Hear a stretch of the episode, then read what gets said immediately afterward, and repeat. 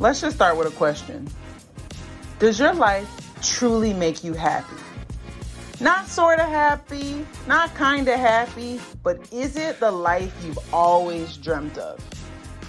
If you're hesitating, this podcast is for you. Many of us are living lives that we're settling for instead of lives that light us up. This podcast will help you learn how to overcome your own fears, how to keep dreaming those big, bold dreams that you're having, but to also take action so that you can have the life you've always yearned for. Welcome to the Amara Brown Show. Thank you for being here. Let's get this party started.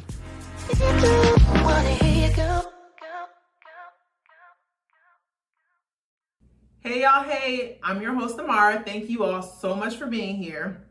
I cannot wait to get into today's topic. So, what we're going to be talking about today is how your life is a direct reflection of the things that you're consuming. And I want to talk about consumption and kind of ground us in that before we start. So, I'm going to read a quote from a book that my sister shared with me that I absolutely love. So, let me find it. Here it is. Okay. Nothing can survive without food. Everything we consume acts either to heal us or to poison us.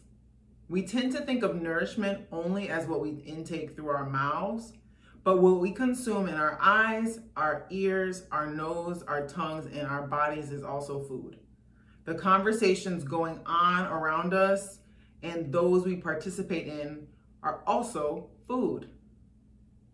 Are we consuming and creating the kind of food that is healthy for us and helps us grow? When we say something that nourishes us and uplifts the people around us, we feed love and compassion. When we speak and act in ways that cause tension and anger, we are nourishing violence and suffering.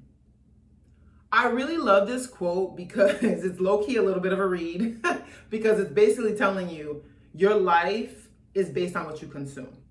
And I want to illustrate that by using a story of my own um, that I'm going to kind of share with you.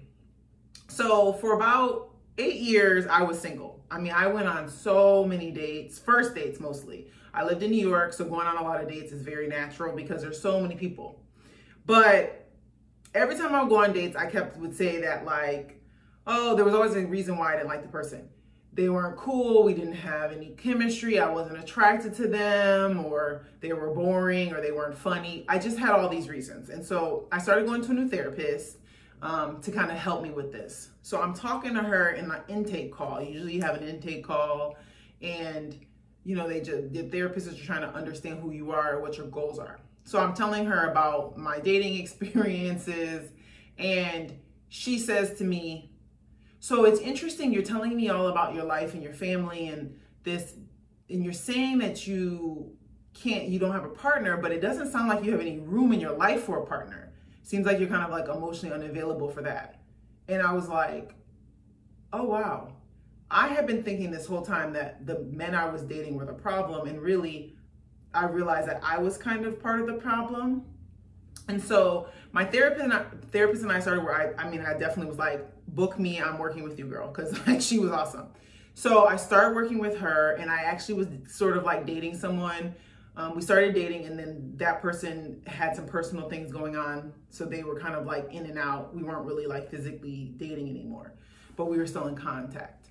One time, I'm telling her a story about talking to a friend about him. And I was trying to explain, like I was giving space for it and all that. So she kind of stops me and says, Okay, so this person you're talking to, do they have a healthy relationship or a relationship that you look up to, or have they been in a relationship you looked in, up to? And I said, No, because they, they weren't someone that I looked at and thought, Oh, this person has healthy relationships. And then she says, Okay, so you're a business owner since you're a business owner, would you go to someone for advice about your business if they didn't own a business? And I said, absolutely not, because they won't understand what I'm going through. So she goes, just a recommendation. Maybe you should not be asking people who are not in healthy relationships about being in a healthy relationship or about your relationship um, advice. And it just struck me. And I was like, oh, wow, she's right. And it was easy for me to see that correlation with my business, but was harder to see in my personal life. So her and I um, ended up kind of not working together anymore just because I was living abroad and just with like laws and stuff, she couldn't work with me. But after that conversation, I remember thinking I needed to detox and think about what was my life like. So I started looking at all the things in my life that were talking about relationships. I was really into at the time watching a lot of dating shows like Love is Blind, Love at First Sight. And I realized like those that was I was consuming content that was not promoting healthy relationships. While those shows are extremely interesting and they can create a lot of conversation and entertainment, 95 to almost 100% of those relationships do not end with long-term partnerships. And it, it creates this experience of when you watch those shows, a lot of the people on the shows are not self-reflective. They're not doing the work, the self-work to really understand how to promote a healthy relationship. So I had to detox and I stopped watching those shows. That was the main reason I stopped watching them was because I realized they weren't promoting the life that I really wanted, the, the relationship I wanted. In addition, I was reading these novels, a novel series. I won't say which one it is because I don't want to shade the person that writes them because they're really good. But in all of the books, there's like a, a main character who finds a partner in some like really cool way then they break up because somebody has some issue and then they get back together in this grandiose way. Now this is was problematic for me at the time because i was dating the guy i talked about earlier. He was going through something personal and i was kind of like waiting for us to have this like big come back together moment which actually never happened. And i realized like i was kind of tethered to this narrative so i stopped reading those books too so I had to go through kind of like a shedding process and just get rid of and detox certain things because I recognized that my behaviors and what I was consuming was actually really poor for what I was looking for, the desire that I actually had. Then I started to then say, okay, I have to change these narratives. I knew I had some codependency issues. I knew I had to like reframe what a healthy relationship would look like, feel like. And so I started to do a lot of work on myself once I started to kind of read some books and I had some really great book recommendations that I went through, I read about two or three books at this time to kind of work through some stuff. The third thing that I did was I started to plan out what I wanted. I started to write down the type of partner I wanted, but not like, oh, I want him to be this tall or wear these type of shoes or that. I started writing down how I wanted him to make me feel, how I wanted to to show up in the relationship, how I wanted to feel in the relationship. I started to write down um, things that were important to me, like how we would live. You know, like I like to go out, um, but I don't want to be out all night. So I just like, you know, I want to explore the world, like things like that. That they want to travel with me. So things that were not about like them as a person, but kind of like the character of the person of the character of our relationship, how we would and how I would feel in that experience. So that was like my third kind of like step. And then I start and I started to act on that as I had written it out. I started to do things that I wanted. Like I was traveling a lot. I started taking myself on dates. I started being alone a much more than I normally was because I was like, if I can't be with me, then what if who's to say someone else can? Um, and sometimes it's hard to be our, by ourselves and in our thoughts because our when we're alone our thoughts start to kind of run amok. And so there was a lot of work i had to do for that. And i also just kept making sure to feed positive narratives during this time because i wanted to make sure that i was really preparing for something else. The next thing i started to do was i was really trying to make sure i was happy. So i started this detox around september 2021 and then in February of 2022, I meet my current partner. And I'm gonna talk a little bit about what I did during those six months during this detox, and then I'll talk a little bit more about things. So during this, the first, I kind of broke it down into four steps. So the first thing I did was was really letting go of some of the old narratives. I had already identified with my therapist that I had some codependency issues, um, and I was working through those narratives mostly with her. So we spent some time doing that together. Um, but I detoxed what TV shows, what books I was reading, anything that, that didn't support the desire to be in a relationship with a um, emotionally stable emotionally healthy person, I took away. So any narratives, conversations, I just kind of like totally shed that and started to also take away these codependent behaviors that I was doing. Then like the next step, I started really trying to heal because you know, you have a pattern, you have to break the pa- first you got to know the pattern exists and then start to change it, but then you have to replace that pattern with something new. So I started reading a lot of books and making sure all the content that I was in ingesting was supporting my dream and my desire to have this like really healthy relationship. So that took time because you know, and that's a lot of you know the shed the shedding and the healing process. There's a lot of tears, there's a lot of emotions because you're literally like growing a new experience for yourself but you also like feel bad for the person that believed those things. I there's certain things i believed about myself that weren't true and i had to kind of like grieve them and then also start anew. And then in my third step i started to act in the ways that i knew i wanted. So oh i missed the part sorry. So when i go when you think about healing the narratives. During the healing process, I started to write down what I wanted in a partner. And not like how tall was he or, you know, what kind of shoes did he wear or this and that. I started thinking about how do I want to feel with this person? What how do I want to show up in the relationship? How do I want it to impact me? And just like what I knew I needed, right? And really sometimes even looking at like what my relationships with my friends were because those were certain positive relationships I already had. So once I knew what that was, the third step, I was able to actually act upon it. One of the things I wanted to do is have more confidence in the relationship. For example, in the past, I've had experiences. I'm really confident in work, for example. Like I know I'm a very intelligent person, and I would I show up like this. I'm I'm it. I'm that chick, right? But in relationships, sometimes I didn't do that. Even though some people may look at me and be like, "Well, why not?" Well, I had some issues from growing up that I was still trying to heal. So I wanted to be more confident. So I started try, trying to exude more confidence just by myself.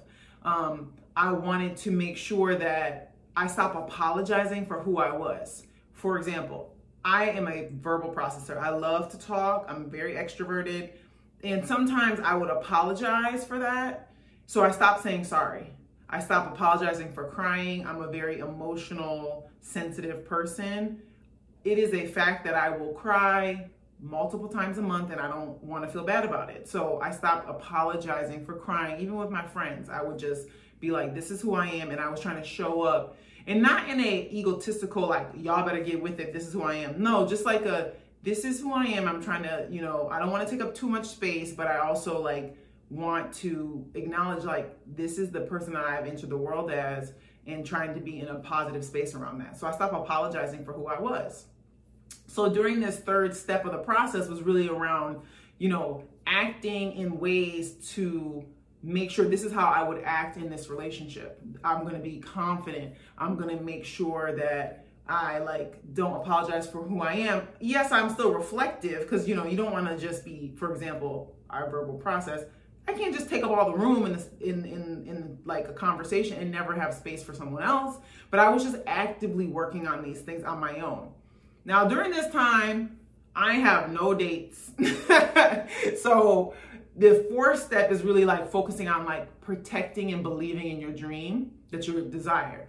But for those six months, when I tell you I was traveling, doing stuff, I was not being approached by anyone. It was really interesting because nothing was really coming through and it was making me question if my desire was possible. But I kept believing. I'm going to share this with you all. I haven't really shared this with most people. When I want something, I typically will make a playlist. And I had this playlist and it was called like Manifesting Love.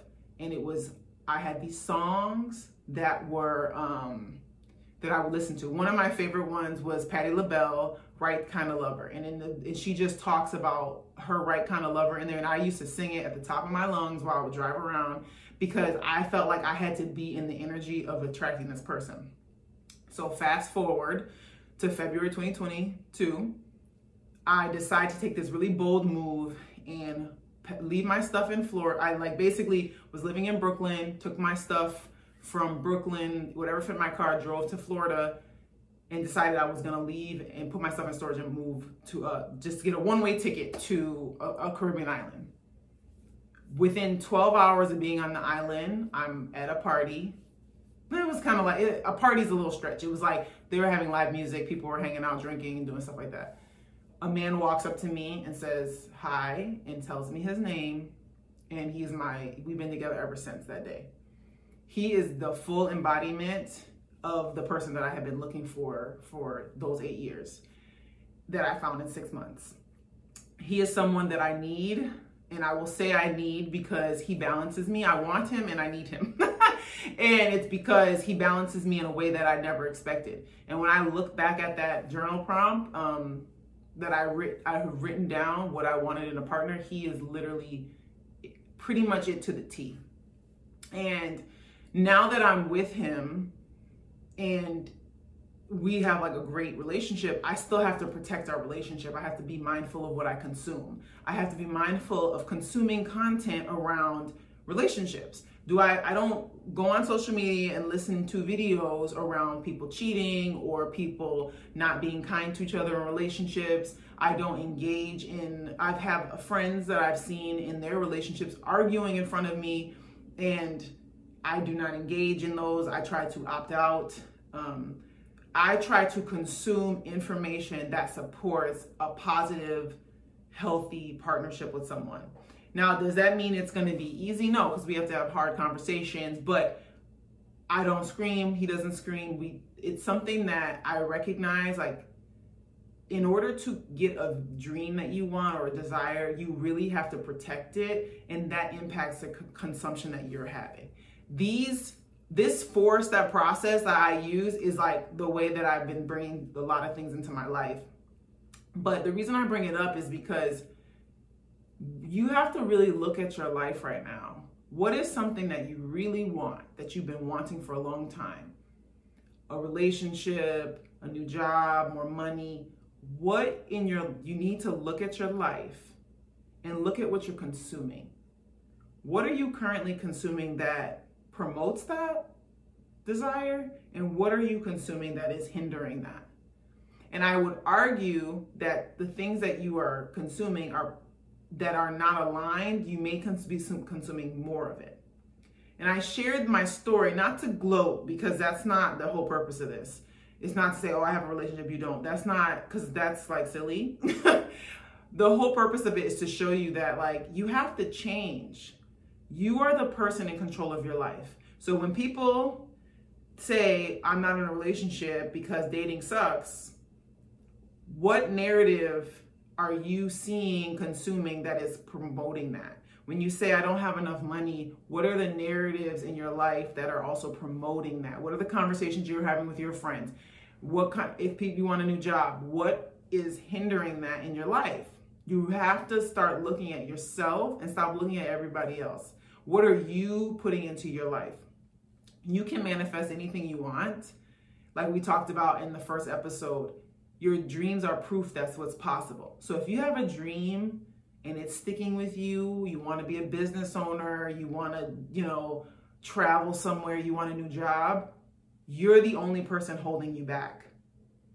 Because your your mindset and what you're thinking and how you're consuming content and information and the people around you are really impacting your ability to manifest things into your life.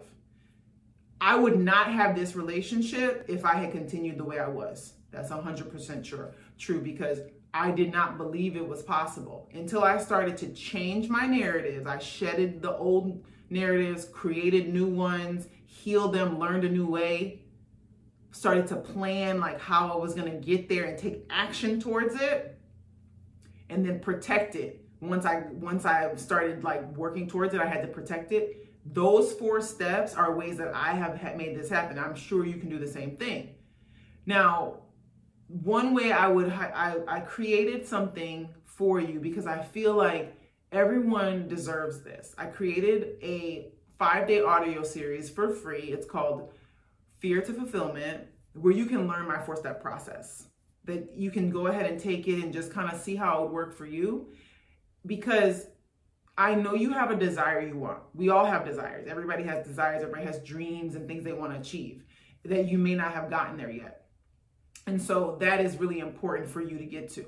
So, the two homework assignments I'm going to give you today. The first one is go look at your life. Be honest with yourself. Really look at what you're consuming. The people around you, the information you're consuming on the internet, social media, just go ahead and just do a deep deep dive into what am I consuming. But think about what you want when you're doing this. I want X. What is hindering or helping or sorry, hindering or yeah, hindering or helping this experience? Be honest. You might want to write it down.